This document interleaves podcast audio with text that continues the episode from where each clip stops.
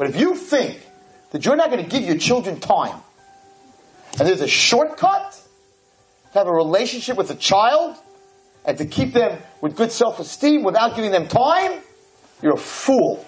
And there's no book that's going to help you. And that's why HaKadosh Baruch Hu wants to give us all His time.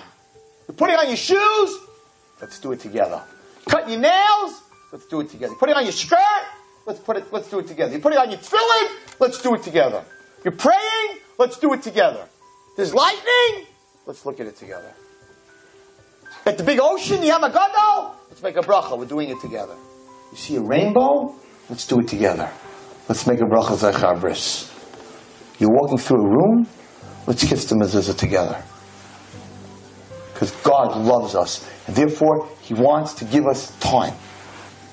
And in turn, He wants us to give Him time. And that's why we daven.